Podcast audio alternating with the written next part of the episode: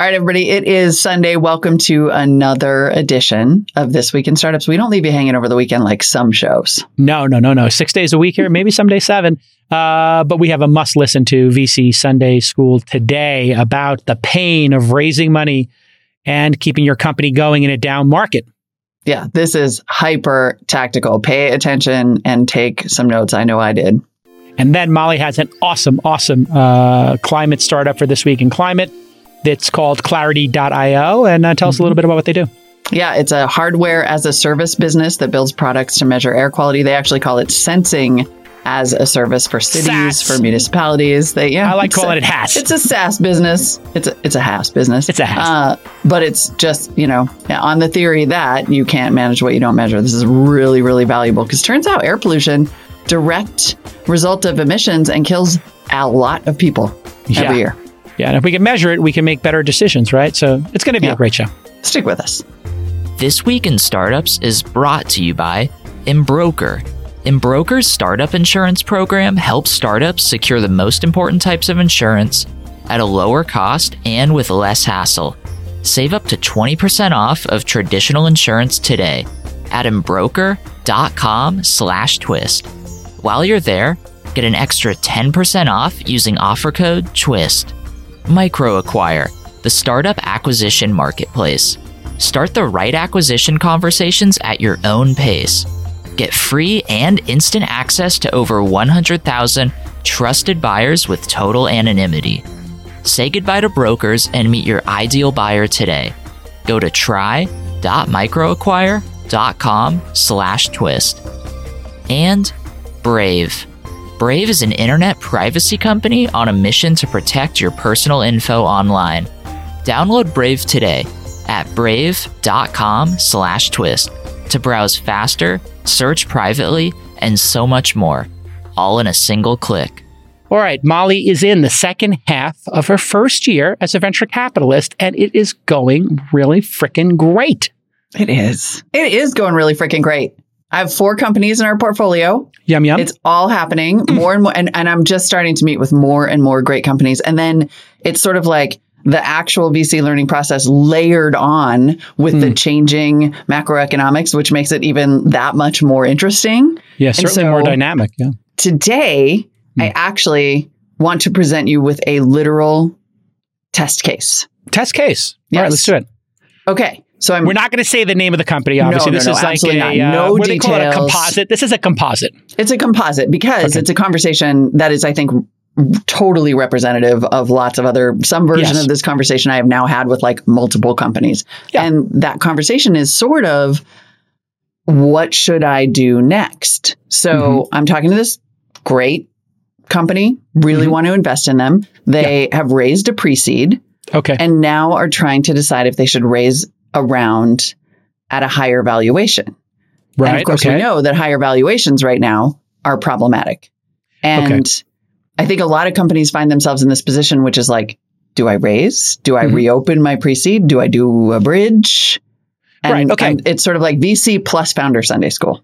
Got it. All right. So a lot of VCs and seed investors and angels who are already on the cap table of different startups are now faced with what is the best advice uh, you can give to your founder or just as a team, which is really how you should look at it is uh, as a team, investor and founder, what should our next move be given the changing market dynamics? What's in both of our interests, right?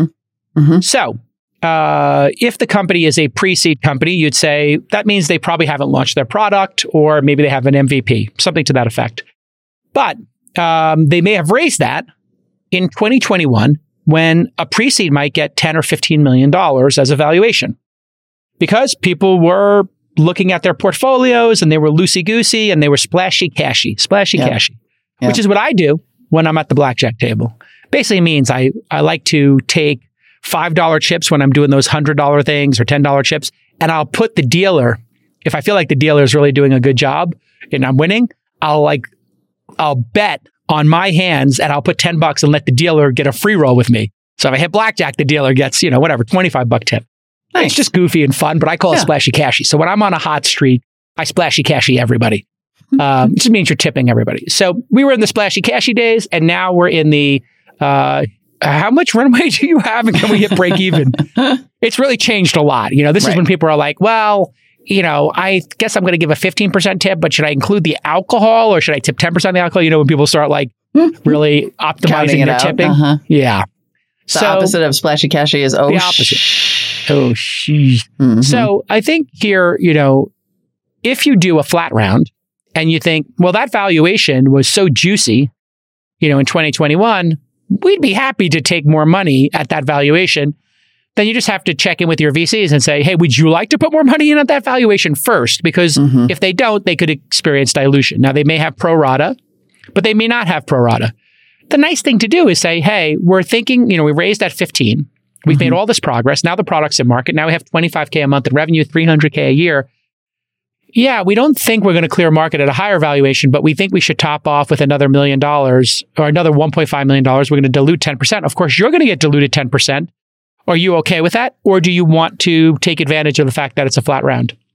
So right. that's like a really mature discussion uh, to have with your investors. And I think for investors, if the company is growing, I keep track of with our team, and you've seen this internally, Molly, of yeah. course. Mm-hmm. Uh, I tell my team, when we get the updates from investors, anybody triples revenue over this period of time, I need to get on the phone with them. I need to know what's going on. I need you to tell me why. So, okay, it's June, it's July right now. We get June numbers. Let's say a company last year was making 50K a month. Um, you know, it's a SaaS business, a marketplace. And then all of a sudden we see 160. Okay, wait a second. Something's going on here. We might proactively offer that company money. We might say, hey, things are going really well and we see you got nine months of revenue uh, runway. You're burning 100K a month. You have 900K. What do you think about doubling it? Maybe we can put another 900K in. And what do you think about doing it at the last valuation, or do you have something in mind? And three out of four times, founders will take the money from us. Hmm. So it's a way for us to increase our position. We have 5 10%. We want to get to 10, 15%.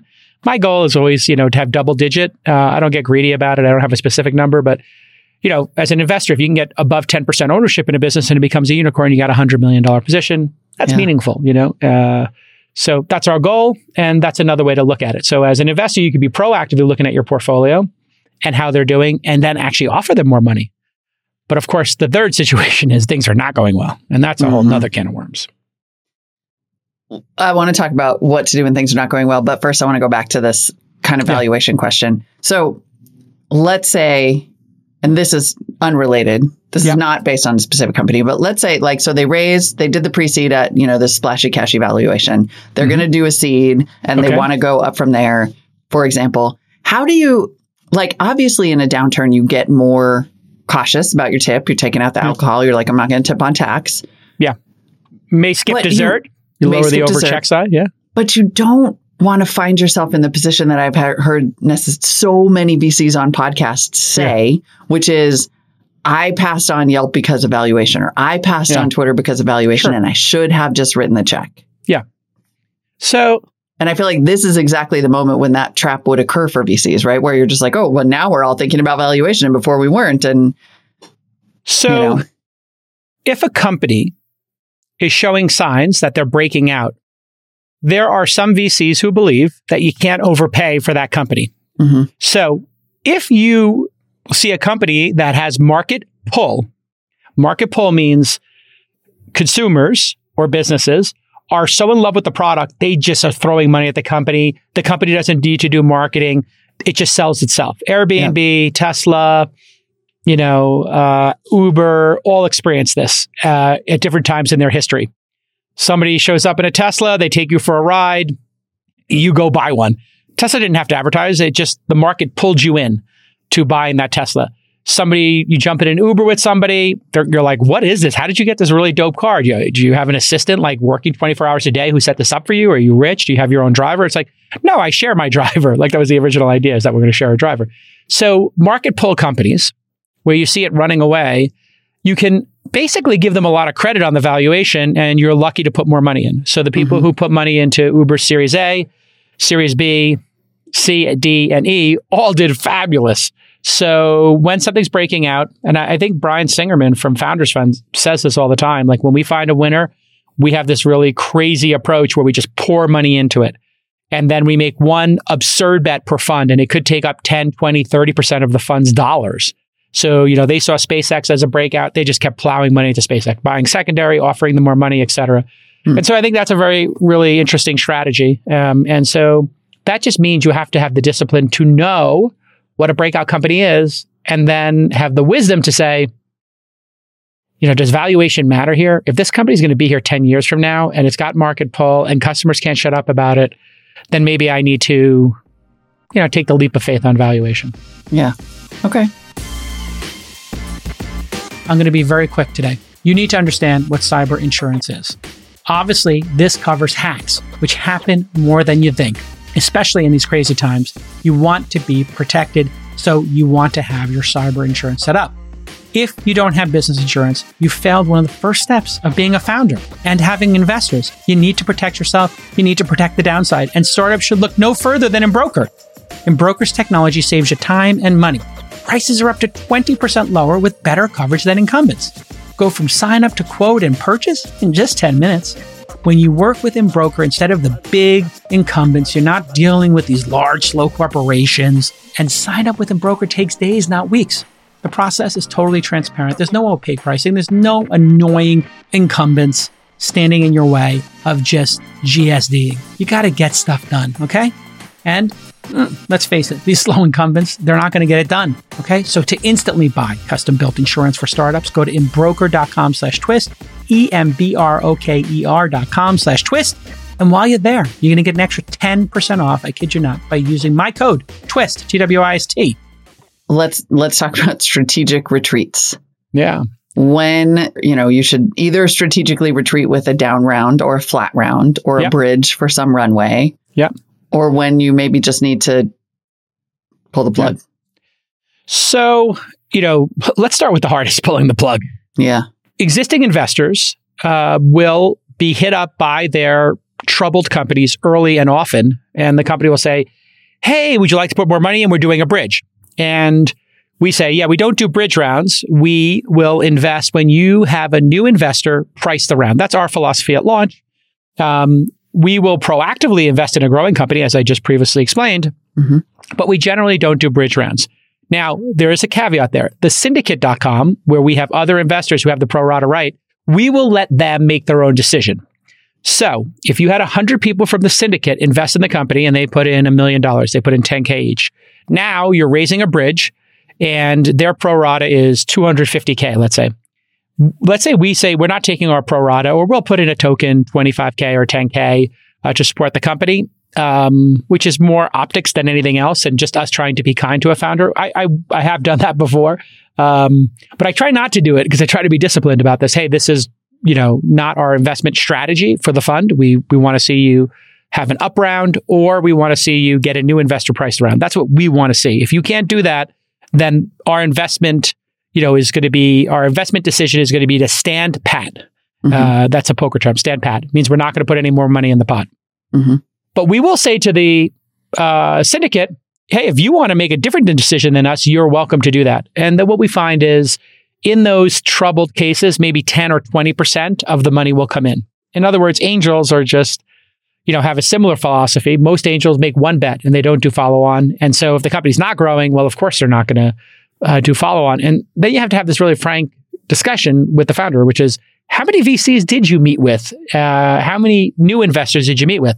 Sometimes they come to us and they don't even meet with new VCs. So I was like, well, you know, Mm. don't you think it would be a good idea for in, in your own best interest to price this company on the market? What if you get somebody who prices it at, you know, you're going out at 15 million with this bridge round.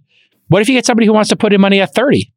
So go meet with email 50 investors and tell me how many meetings you got and then tell me how many term sheets you got. Hmm. So go do the work. And 50 emails takes you, you know, whatever, a week to send those. You know, you do 10 a day. And then you do two weeks of meetings. You get 10, 20 meetings, you know, half an hour, hour each. And you'll know where you're at in under 30 days. So go do that, right? That's the best Right. thing you can do as an investor is say, did you do the work? And then you can tell them, share the the the the the spreadsheet with us where you're tracking who you met with, and maybe we'll add some names. Maybe we could do an introduction for you. And let's have a frank discussion. Uh, if you put into that spreadsheet why they declined. hmm So it's really important to encourage your founders to say, Hey, uh, I understand you're passing. Can you give me any feedback on what things, if we change them, or if th- what things, if they change, might attract you to doing uh, an investment in the future. And I'm not going to hold you to this, but I, you know, permission granted to be candid. Like if we had twice as much SaaS revenue, if we were profitable, if we were break even, or if we charge more for our product, what things would we need to change to make this a more attractive investment? So at least you get market signal. And it might Yeah. be, I think the market size is too small. The TAM is too small. You're only selling to dentist offices. You know, like this, you know, I was talking about the SaaS product just for dentist office. Yeah. So Yeah. and those are all the things you have. Those are all the hard discussions you have to have with the founder. And it can be hard because the founder might be like, well, why aren't you supporting me? And it's like, well, this is a business. The reserve capital in the fund is reserved for the breakout hits. We don't, we can't indefinitely fund companies that are not growing. The Mhm. whole concept here is we invest in a basket of companies and then the ones that have the, are the highest performers get the money. You're not one of the highest performers. So we'll support you in non-monetary way, ways, but you have to earn those dollars. It's sort of like somebody saying like, why didn't I get to the playoffs? It's like, because you didn't have the record. Right. Um, but that's hard to say to people, right, Molly? Um, Yeah, It's, like, it's like saying you're not good enough. And, you know, VCs don't want to ruin the relationship with the founder and they might be fragile at that point in time. So this is a very, I'm, I'm just telling you real. It's like the hardest, suckiest part of the job is to tell a founder, you failed, Right. you know, or we failed, or the world doesn't need this product. And, you know, for them, they're so identified with the company, Molly, that, gosh, that's a hard thing to say to somebody because, you know, they may consider themselves the company. Yeah. So it's, they take it very personal. I could see Now, it. anything else that's like between those two, breakout company, and obviously the market doesn't want the company, you know, you can have, you know, a, a layered discussion about, uh, you know, okay, Right, we've got, Right. The- to be clear, we did the polls here in some ways, right? we did the polls. And so, you know, when you get into center, like, you know, I've got some situations where I'll tell a founder, like, you know, I- your company is burning 200K a month and you have 20K in revenue. hmm This company would look completely different if you were burning 50K and had 20K in revenue. And I think you'd be fundable. But I don't think anybody's coming in to sign up for a bridge round in a company that's not growing. You, you hit 20K a month for the last four months, it's not growing uh, or it's going down, right? So who's going to put $2.4 million into something that's sideways and that has this giant burn when they could put that $2.4 million into something that's growing in their portfolio? hmm So, do you think you might want to cut the burn to 50k a month, have 20k in revenue, and then have a plan so you're only burning 600 for the next year? You can go to your existing investors and say, "Hey, listen, if I can get 200k in new money, would you put in 400k? Here's how we're going to get the 20k to 60k, and if we get it to 60k, then we're only burning 10k a month." Yep. And now you got a credible story. But I find some founders, especially during this you know, go-go days, this boom market, they are they take time to take that advice and to make those changes because it Mhm. requires going to a team of 20 and saying we're going to be a team of 6 or 7. Yeah. And that's just like saying to your team like, "Hey, we failed. Yeah. We failed and we need to retreat and we need to rebuild this and we need to take radical action if we're going to survive." And it's really easy to take radical action like okay, like you know, the ship is sinking. We need to throw all these non-important things over the side so this, you know, we reduce the weight and we're going to put everybody on rations. Like you can see it right in front of you. Mhm. And so how do you do it if you're a founder? You say, we have four months of runway and we need 12 months of runway to work this out. We're burning 200K a month. We need to be burning 75. Here's how we're going to get there. We're going to have seven people, not 20. And the seven people who remain, the top three people are taking 50% pay cuts, uh, the founders. Right. So we're going to go from 150K a year to 75K until we work this out. So we're going to take the most pain. Uh, everybody else in the company is getting paid more than us. And I'm sorry to the people we laid off. We're going to give you all, you know, four week severance. And hmm that's it. It may not be your fault. It may just be the market. Like it may, you know, it's it it seems to be this sort of like belief only goes so far when the market is the market. So then what about if you are I could imagine a universe where you're this startup who's like, well, my seed valuation isn't going to clear market. Yeah. I'd like to open reopen my pre-seed round maybe, you Yeah. know, at the same valuation. So put a number on it. Yeah. So it's easy for people to understand. So let's say, okay, like you raised a pre-seed at $10 million. Yeah. You want to go out with a seat at 15, but you're like, that's 100x, Yeah. right? That's not going to clear. In some ways, not to be a mercenary, Yeah. being able to reopen the pre-seed at that 10 million could be great for me, new investor, sure. What happens if though, like, uh, is there ever a scenario where you, I would be the investor who said, I don't want you, I don't want to be diluted? Or what Yeah, happens so if you were the, the founder yeah. and your previous investors are like, nope. So the previous investors um, would not get to make that decision. Um, Yeah. If you can't clear a mark and the company's going out of business, they could say, you know what, we're raising around at $5 million. That is what's called pay to play. So yes, you invested at 10 million, um, but we're going to do this round at five, which means when we raise that million dollars, you're going to get some dilution here. Uh, and it's, it's not going to be pleasant, but the choice is either shut the company down or Right. live to fight another day. So if you owned 10% of the company, now the company raises a million at 5 million post, let's say, and you're now you're going to be 20% diluted, you're going to own 8%. And the way you would look at it is, well, you could be part of that million dollar round. So if you put 500 in, now you own 20%. Or mm-hmm. if you own 10%, you only have to put 100 in to protect your pro rata. So you Right. you have the option to keep maintain your percentage, and if you don't, that's your choice. And so these things can be even more punitive. And one little technique that I've seen used and have used, we're going to raise that 10 million the last round, but each investor who invests in this round gets a warrant to buy another share sometime in the next 10 years for a penny. What does that mean? We've maintained the number of shares, so you're not getting the dilution now. But if we do win, do know that the people who put that million dollars in for 10%, they can buy another 10% of the company for 10 bucks. And so they got a little pot sweetener, right? And so that would affect everybody. Those are called warrants. So some Yeah. people ask for warrant coverage in times like this. And um, it's a fine thing to do. You know, it, it doesn't screw up your current cap table, but you do have those warrants hanging out there. And then when the sale does happen, those people execute their warrants, and all of a sudden it's like, hey, wait a second, I thought I was going to make $5 million on this. It's like, nope, you're only making 4.5 because they executed their warrants and they own 10% more of the company. So that's where warrants come in. Huh. Yeah. Fascinating. Now I feel like we can do another hour on warrants, but I think I'm good on this one. Yeah, a warrant is a right to buy a share, and sometimes people will give it to a consultant. Hey, we'll give you a thousand, you know, uh, ten thousand dollars in warrants, or they'll give warrants to Silicon Valley Bank or Comerica or First Republic if they give you um, a venture loan, and they'll say, okay, yeah, we just want to have warrant coverage. So if this thing does work out, we have the option to buy some shares before you go public, and that's their little pot sweetener. So people use warrants here and there. So if you're a Um, sophisticated founder, should you sort of establish a little baby pool of them so that you don't No, get because I can imagine that getting out of hand. You yeah, do? you don't. It's not like an employee stock option pool where you're not a accounting real for them. pool, but a like a mental pool.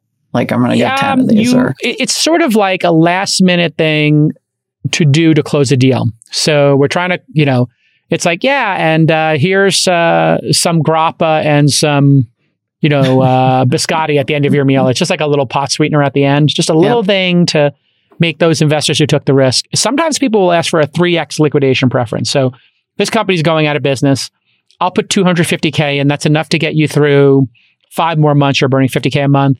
Um, I want to get three times my money back in cash because I'm giving you this high risk loan, basically. So I want 750K back before, uh, and then I want my equity. So it's a $10 million valuation. I'll put the 250K in for 2.5%, but I want three times the 250. It's called a liquidation preference. Mhm. I want three times that 250 in cash first. And then if the company was sold for 100 million, I would get the 2.5 million for the 2.5%. But I would take the 750 off the top. So then the proceeds would be 99 million point two five zero. That's like the really sharky thing, the liquidation preferences. But the board might be like, okay, nobody else wants to put up money. So we'll So take we'll that. it. You know, and, and uh, you know what? If it's a company that's circling the drain and you're going to put 250 in, yeah, having some guaranteed return um, would maybe give you the ability to justify making a crazy bet. yeah. It's like getting odds, you know, like, okay, if I'm going to bet on this like l- horse that's 20 to, one- you know, that's the weakest of the pack, I should get 20 to 1 odds if it does make it to the front of the, it does win the race, right? So Yeah. you're basically Yeah. just like betting on ponies, right? And it's like, okay, yeah, this is a long shot. Some people love the long shots. They get like a, a little bit of dopamine hit from it. So it's a great question. And the most important thing is to candidly discuss this with your investors and for investors to be super upfront immediately about what their plans are. The worst thing to do is give false hope.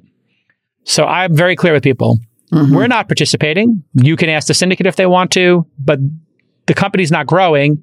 We have to use our funds reserve capital for things that are the the highest growth our LPs also know what the highest growth companies are because we send them updates. Like if they see us investing in things that are low growth or no growth, they're going to say, wait a second, that wasn't the agreement. You told us when you pitched us on being on this fund that you would reserve 20% of the capital for the high growth stuff. What's going on here, J Cal? Mm-hmm. So you have to have a little empathy as a founder for the investors' strategic ability to get a return for their fund. And you know, the thing that really annoys me is when investors give false hope to the founders. They're like, I don't know, come back to me when you get a term sheet, or yeah, maybe we will. I don't know, is anybody else investing? Um, and I, I, mean, that's valid. Like, is anybody else going to do this? So I, in my earlier well, days, would right. say, I think it's like important to say because we do say that to founders. I said that today again to a founder, right? Like, yeah. Ideally, when we say it, we mean it. It doesn't mean if well, you get a lead, I am going to invest. But you're means, saying that for a new investment, right? For a new investment. Yeah, right. yeah. So yeah, I'm talking about when you're already on the cap table type situation. A new investment, yeah. fine. Like yeah, we don't want to lead, but if you find a lead and you define terms, sure, we'll look at it. Mm-hmm. We, you know, who knows what terms you'll get? You know, maybe it'll be attractive to us. Maybe you find a great lead who we have faith in. This is for like the existing companies. This is the right. Yeah, yeah, yeah. totally. I, I have told founders before. Listen, if you want us to take on this pain of investing in like this really risky bet, um, I want 100% of the existing investors. So there's like when I was an angel, I said, you know, you got seven angels here. If and I'm one of them. If all six put up their pro rata, so you raised a million, now you want a 250K bridge. If everybody does 25% of their original investment, I'll do it. And they were like, yeah, only two people want to do it. And I was like, okay, well, then I'm not doing it. Right. And sure enough, they went through each person and they basically shamed them into doing it. And then one person who had only put in 5K, you know, who didn't have, wasn't a very liquid person. I won't say their name, but they were kind of like a blogger or something who just, and I was like, okay, well, it doesn't matter. It's $1,500 or something, mm-hmm. that 1250 that they would have put in. So, uh, you got six out of seven, good enough. And uh, we did it. And of course, I lost my money. so, punchline, even that strategy didn't work because you're betting on something that's proven in the market. This yeah. is, this is why you have to look at these startups. Like there's as, a reason. There's a reason it can't clear. Yes. And so you have yeah. to look at these as experiments. And if you could say to the founder, hey, this experiment didn't work, shut the company down, we'll all take the loss and come back to us in a year with your next best idea. And let's do mm-hmm. a fresh cap table with your new idea. And, you know, we'll go from there. And that's, it takes some founders are very quick to shut things down because they're entitled and they want to get paid a huge salary. And if it's not easy, they just shut it down willy nilly, hmm. even with money in the bank. And they could have kept going. And then other founders will grind it out forever. And, you know, sometimes people grind it out too long. Right. So you got to be right. right in, you got to be like quick to shut it down for the right reasons. Correct. Yeah. That's a whole nother discussion. We could do another VC Sunday School. Which we right. should. MicroAcquire is a startup acquisition marketplace that cuts out everyone in the middle. Basically, that means they help startups get acquired efficiently. If you're a founder looking to sell, MicroAcquire is free. It's private and it involves nobody in the middle charging you some huge percentage. To date, MicroAcquire has helped hundreds of startups get acquired and facilitated hundreds of millions of dollars in closed deal volume.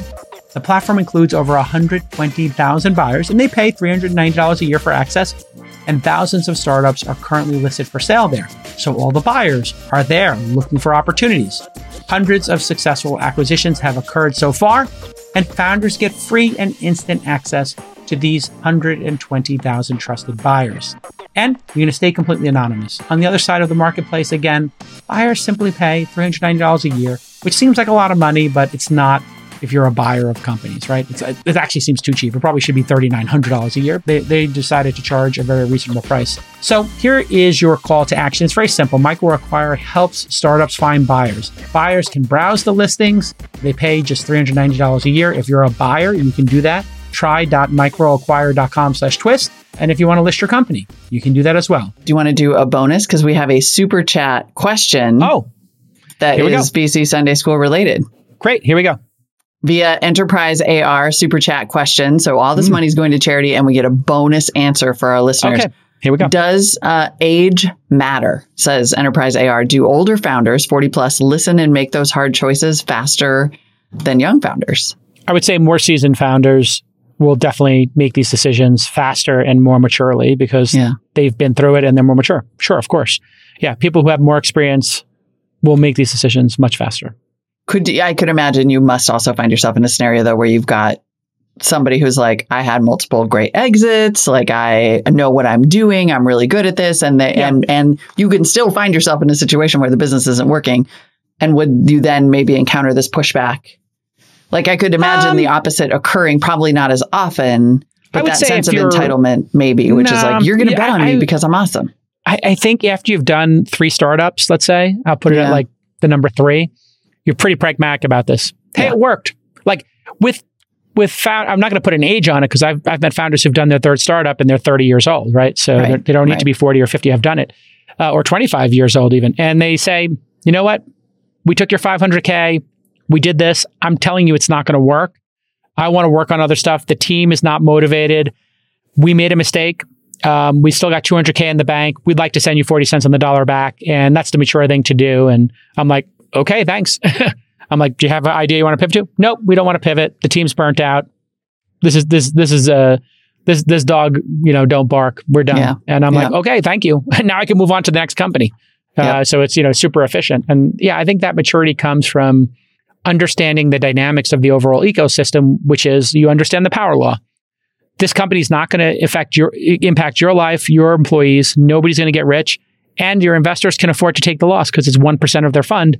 Therefore, two percent of their fund. They would rather you move on to your next adventure, and they don't have to monitor this, and they can take the write off and put their energy towards the winners in the portfolio. That takes Yeah. a level of maturity um, that's very easy to say on a podcast when it's not your company, it's not your baby, you didn't spend three years of your life on it. It's very hard when you spend three years of your life on something to let go. Yeah. Heck, I'm still running inside and it's in the second decade. You know, it started as Mahalo and it's doing great. It's doing millions of dollars a year in revenue. I won't give it up. I, I got to get that across the finish line, right? I have a certain sense of pride about that. Um, might have most other founders would have shut it down. And trust me, if it wasn't working, I would have shut it down, and let everybody take the loss. But I'm like, no, you know, I'm gonna, I got a rabbit, and I'm pulling it out of the hat any day now. Yep. Like I think it. somebody, I think like there's many buyers for Inside.com, you know, with 10 million in revenue, and we're halfway there. So, you know, I'm like, you know what? This would be hilarious if in year 14 of this company or 12, whatever it is, I came back and gave everybody two X their money back and was like, hey, you know that thing that you invested in? Yeah, it wasn't working. Hey, it worked. that to me would be like one of the great, you know, moments of my life. I love it. You guys, what a great VC Sunday school. There we go. Next up, we have uh, This Week in Climate Startups, a super interesting conversation Ah. with the founders of Clarity Movement, Mei Ling Ah. Gao and David Liu. It's this really interesting hardware as a service business Yes. that builds products to measure air quality. Yes, this is a great, interesting company. Awesome. Uh, and, And why do they really measure the air quality? Who are their customers? I wonder. Their customers actually are cities, Oh. like municipalities. They have the city of London, they have the city of Houston, they've got, and then they have like the UCLA school district because this local, basically like if a city wants to measure air quality right now, they use these massive shipping container size, super expensive things. They might have one or two. Yeah. But a service like this can supplement that with hyper local, real time measurement and help people make decisions about. I mean, sometimes, you know, in the Bay Area or Yeah. LA, like literally when it's safe to go outside. Or is school going to be open or not? Should we have kids outside or inside? Should they come to school at, or not? Should you come to work or not? Yeah. Exactly. Exactly. And then potentially drive policy because we know like pollution is also emission. So it's, it's a climate impact Absolutely. that yeah. can drive a lot of uh, money and, and action. Super Well, interesting if you, conversation. If you if you can measure it, you can manage it. Uh, coming up next, the founders of Clarity. Enjoy. David Liu is the CEO and Mei Ling Gao is the COO of Clarity Movement doing precision air pollution monitoring. Guys, welcome to the show. Thanks for having us, Molly. Thanks for having us, Molly. Nice to meet you. Whichever one of you is best at your elevator pitch, for those who are not familiar with Clarity, tell us what you do, and then I want to ask each of you how you how you came to that. I'm happy to give a quick overview and then May can probably add uh, you know, if I miss anything. So, uh, Clarity Movement um, is a clean tech uh, startup that's focused on providing professional grade air quality monitoring service that comprise hardware, software, and our uh, air quality expertise to municipalities, um, uh, government, uh, governments, uh, large organizations, and the industries all around the world. Why do these why do these municipalities and governments and organizations need to to buy this from Clarity Movement? Yeah, absolutely. So I think David gave a great overview. And the way I like to tell people who don't have knowledge about air quality or the climate space is we really make it easier to measure the air around us so we can do something about it. And this is one of the challenges in the environmental space is that the technology that is being used to monitor air pollution to drive action, whether it's a government, you know, in academia doing research, it's very clunky, it's expensive, it's difficult to use, and we're really making it easier to get beyond that point so we can actually generate the data that's useful that whoever is making that decision about what to do about air air pollution that's happening in the West Coast or all around the world. Uh, it's actually we're making that, that action a lot, happen a lot faster. And then, if you wouldn't mind, like draw that connection for us between air pollution and climate. I think people are starting to become aware of just how dangerous air pollution is and how these two things are re- related, but the the knowledge base is not totally there yet there are a lot of connections between climate and uh, air pollutions. And I think, um, first of all, um, I think a lot of us, especially if you're living in the West Coast, you see extreme air pollution events happens much more often because of the wildfire. And that's a symptom, um, of the climate change that we're facing nowadays. Um, as a matter of fact, um, I think this type of extreme events uh, is going to probably become a regular part of our life. Um, and that's depressing. Um, mm, but on the other hand, um, now be able to protect ourselves during this kind of extreme event um, is becoming another priority, uh, I think, um, in certain part of the countries. Um, so, um, on the other hand, um, um, another connection between the air pollution and the climate is that they often share the same sources uh, of um, of emissions.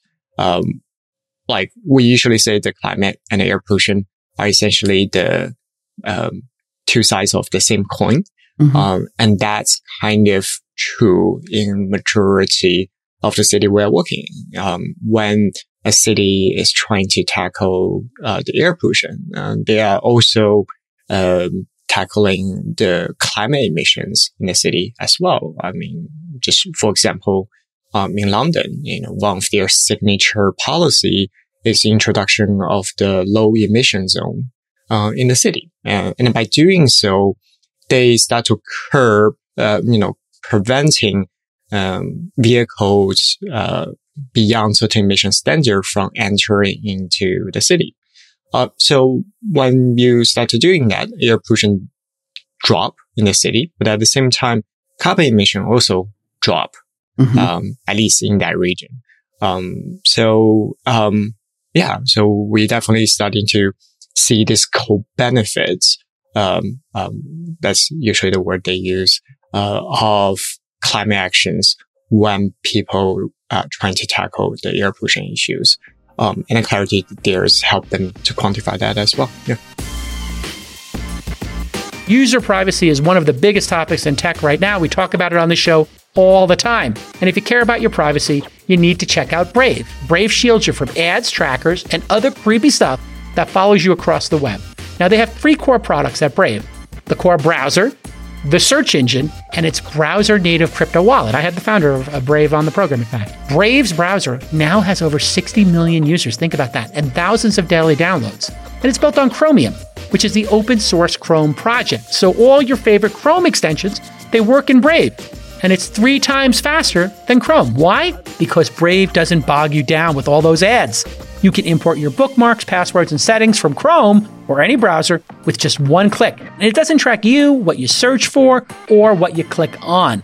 And here's why you can really trust Brave. Brave was co founded by Brendan Eich, who was the creator of JavaScript, a co founder of Mozilla Firefox, and a technical lead on Netscape. How about that, huh? He knows what he's doing. He's been on the pod. So, Brave Search is a truly private and independent search engine Go download Brave today at brave.com slash twist to browse faster, search privately, and so much more, all in a single click. Brave.com slash twist. Go download it today and try it. Give me some feedback.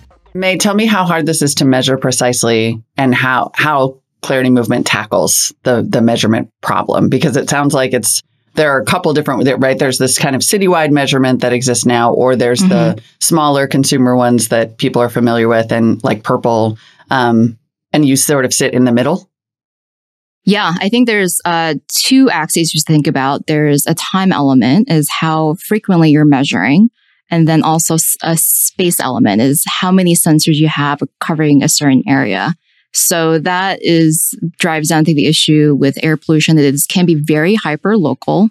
So air pollution can vary quite a bit, neighborhood to neighborhood, you know, um, uh, road to road.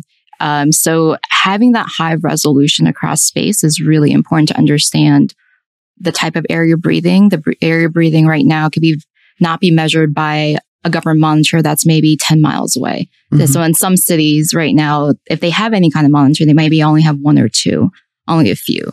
Um, so it really doesn't help you understand, help the government understand what's happening at the, the local level. And within the US and, and internationally, what we're seeing right now, as we're getting large and better, getting better at controlling these larger sources of pollution, um, where it's really becoming hyper local. And a lot of that's driven by transportation sources. So having that hyperlocal monitoring is really important to help identify where these new hotspots and pollution sources are within an area so the government can go in and actually find ways to tackle this better. And this is really important because we're seeing, you know, consistently that it's often in disadvantaged communities that um, where the pollution levels are the highest. Yeah. So this is definitely a very strong environmental justice issue. And this is something we've been tackling within the US internationally for the last few decades. And then in time, the other skill I mentioned is you can't just take one measurement a month and have it and be able to capture what's happening at that location, right? So having that time resolution where you're ha- sampling or collecting data more frequently um, every few minutes. You know, in some cases, there are sensors out there collecting every second. That might be too much data, but having understanding what's happening with the air pollution um, hour to hour um, across you know different hours of the day, the days of the week is really important to understand when the pollution source is happening and where they're happening. That really helps identify and help us um, be able to control and create policies to reduce these uh, types of sources. Is there such a thing as too much data? Come on. Um, let's be more specific actually about the devices that are being replaced. Like when you're operating in the city of London, or let's say you were operating in San Francisco. Um, I think David, when we first met, explained to me that these government monitors are massive and super expensive, and that's why there's only a couple of them, right? Talk to me about what exists now for a city or a university, um, and then what the difference is in literal product. Yeah, of course. So um, the current uh, government operated uh, uh, air quality monitor is often a size of a, I would say a decent size of shipping container. So, um, and it's so not that portable. absolutely not. It's gonna take, I don't know, months to be able to site and then uh, actually put them in. Uh, not to mention all the years of permission to uh, to do so. Um, and the cost is very expensive. Um, it can go as high as probably a quarter million dollars, uh, to just simply purchase one station. And its costs roughly in the neighborhood of a hundred thousand dollar a year, uh, just to keep it running. So mm, the, both on the capex and the opex wise is extremely expensive. Mm-hmm. Um, so one thing we want to make it clear here is that Clarity is not to replace this uh, kind of government monitoring station.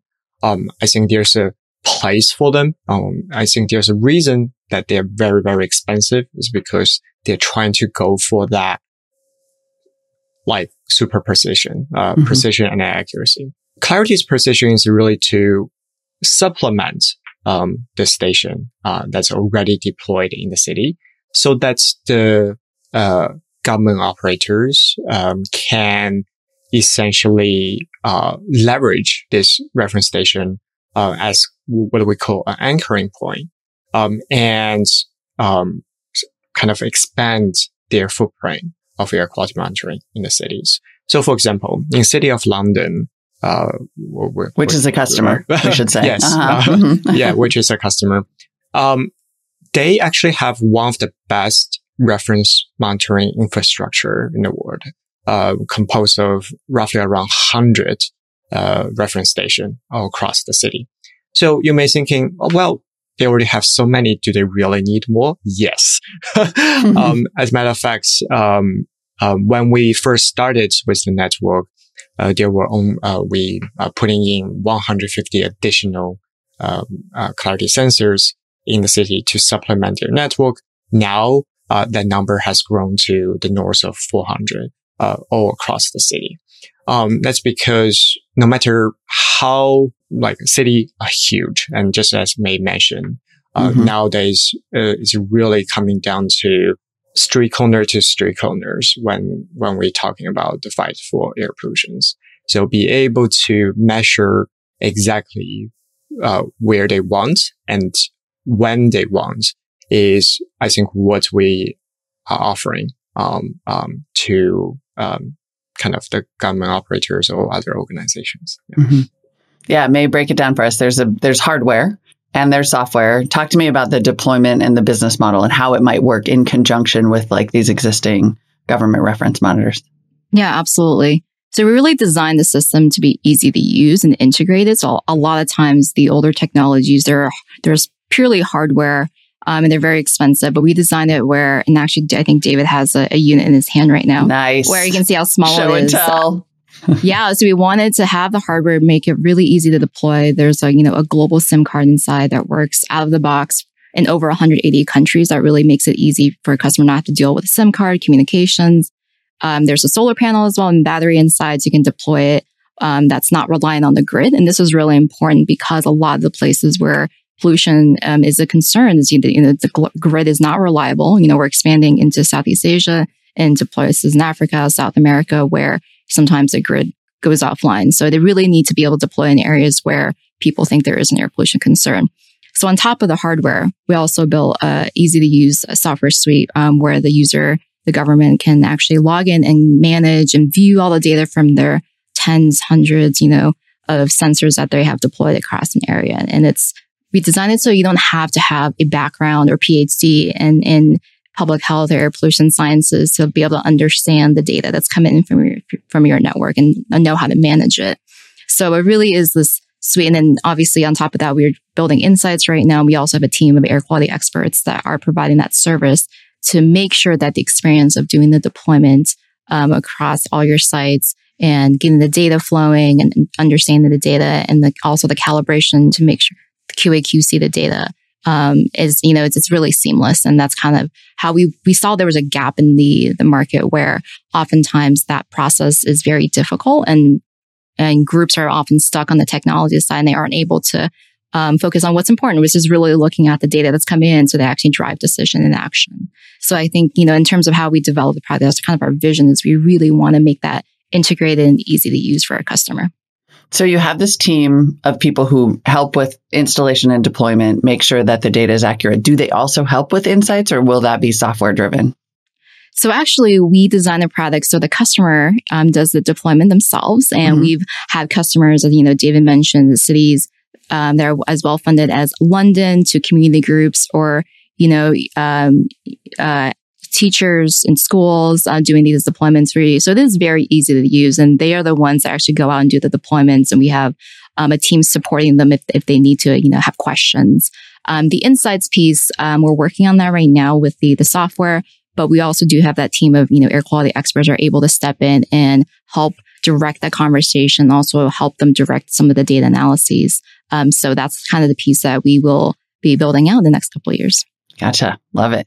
Um, let's talk about outcomes of measurement. You know, it, it's so you can't manage what you don't measure is such a sort of simple way to put it, but it's really true. And so I wonder how you imagine a future where we actually really do know, where where nobody can make excuses because the measurement of air quality and air pollution is so hyper local and so precise and no one can hide from the reality of this data. What do you hope then comes out of that? Yeah, I think like um, the fundamental of the air pollution management is elimination of the pollution source. Uh, right. I mean, that's pretty much the only way you can curb uh, um, uh, air pollution events in your cities. So, um, our kind of vision of having this data is really to empower um, either the legislature or the um, kind of facility operators or even just the citizens to act on this data. Um, so that they can um, either um, kind of crafting policy that's addressing specific problem that's reviewed um, in in our network, or um, as a like facility operator to drafting reaction plan um, to um, protect uh, your occupants in the facility from the air pollution events, or for citizens to using this data to advocate um, and then putting pressures um, to the legislature um, to act on this. So, um, I mean, as a matter of fact, we have already seen some, you know, really great initial success and of utilizing this data across our customer base. Um, I think, um, one of our, um, customer, uh, which is Los Angeles Unified School District, mm-hmm. um, actually recently announced they deployed this massive network of 200 sensors across their schools. Um, in the past, they had to rely on the local governments on the air pollution informations to decide whether to, let's say, um, preventing the children's going out uh, in the yard or even sometimes cancel the school or not. Mm-hmm. But that information, as May mentioned, is very, very sparse. So, um, and Los Angeles Unified School District has a thousand facilities uh, all across the whole LA counties. So because of that, you know, like the information they rely on were incredibly, like, how to say, not exactly as helpful as they wanted to. Mm-hmm. I mean, ideally, they want to be able to act on exactly the informations at their school at that moment. So I think that's one of the ability we kind of come in and offer is really we're starting to empowering uh, a lot of organizations that in the past had to rely on governments for air quality information. Now taking the air monitoring into their own hands and and knowing the data they're getting is accurate and reliable, um, and to make their critical uh, kind of decisions. Um, and then we see how community members can utilize this as well. Um, so we see the community in Houston, um, actually was able to leveraging that data that collected and clearly see the like periodical spikes during that particular time period and so on, and really pushing the legislature to um, make an action on that. And I, I, think that is actually going into the right direction. Uh, now, uh, the legislature now have to um, uh, thinking about putting in a reference monitor in their community, hmm. and when they do so, um, they will be enforced by law to making sure the air pollution stay within um, well Clean Air Act's uh, um, kind of frame.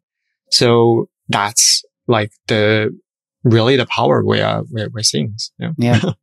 let's drill into that the public health part of this too because i think for for people who are not on the the west coast or who have never lived somewhere where air quality can get to the point where it is unsafe to be outside um, you know you mentioned los angeles making these really specific decisions we've of course had that in the bay area multiple times where they've had to cancel school because of air quality or you know tell kids to wear and or everybody to wear n95 masks because the air quality is literally that terrible um, uh, May, can you draw that line for us? Like, make it really clear how big of a public, there's sort of the acute public health crisis part of this, and then there's this sort of ongoing, slow moving nightmare train public health disaster part of it.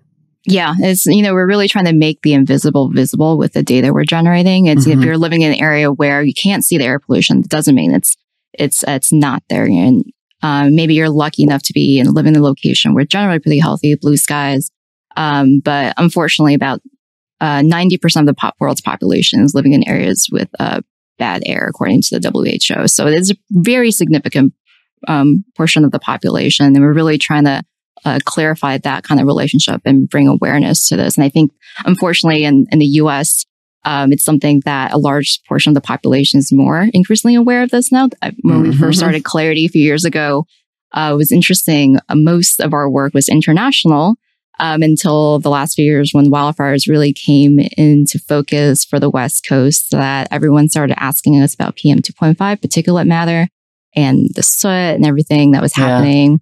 Because so then it wasn't just, I mean, we sent our wildfire smoke across the entire yes, country. yes. And it's yeah. something that travels, right? So it's not just contained within a certain region. We've detected um, on the west west of the Mississippi, mercury from you know coal burning in China.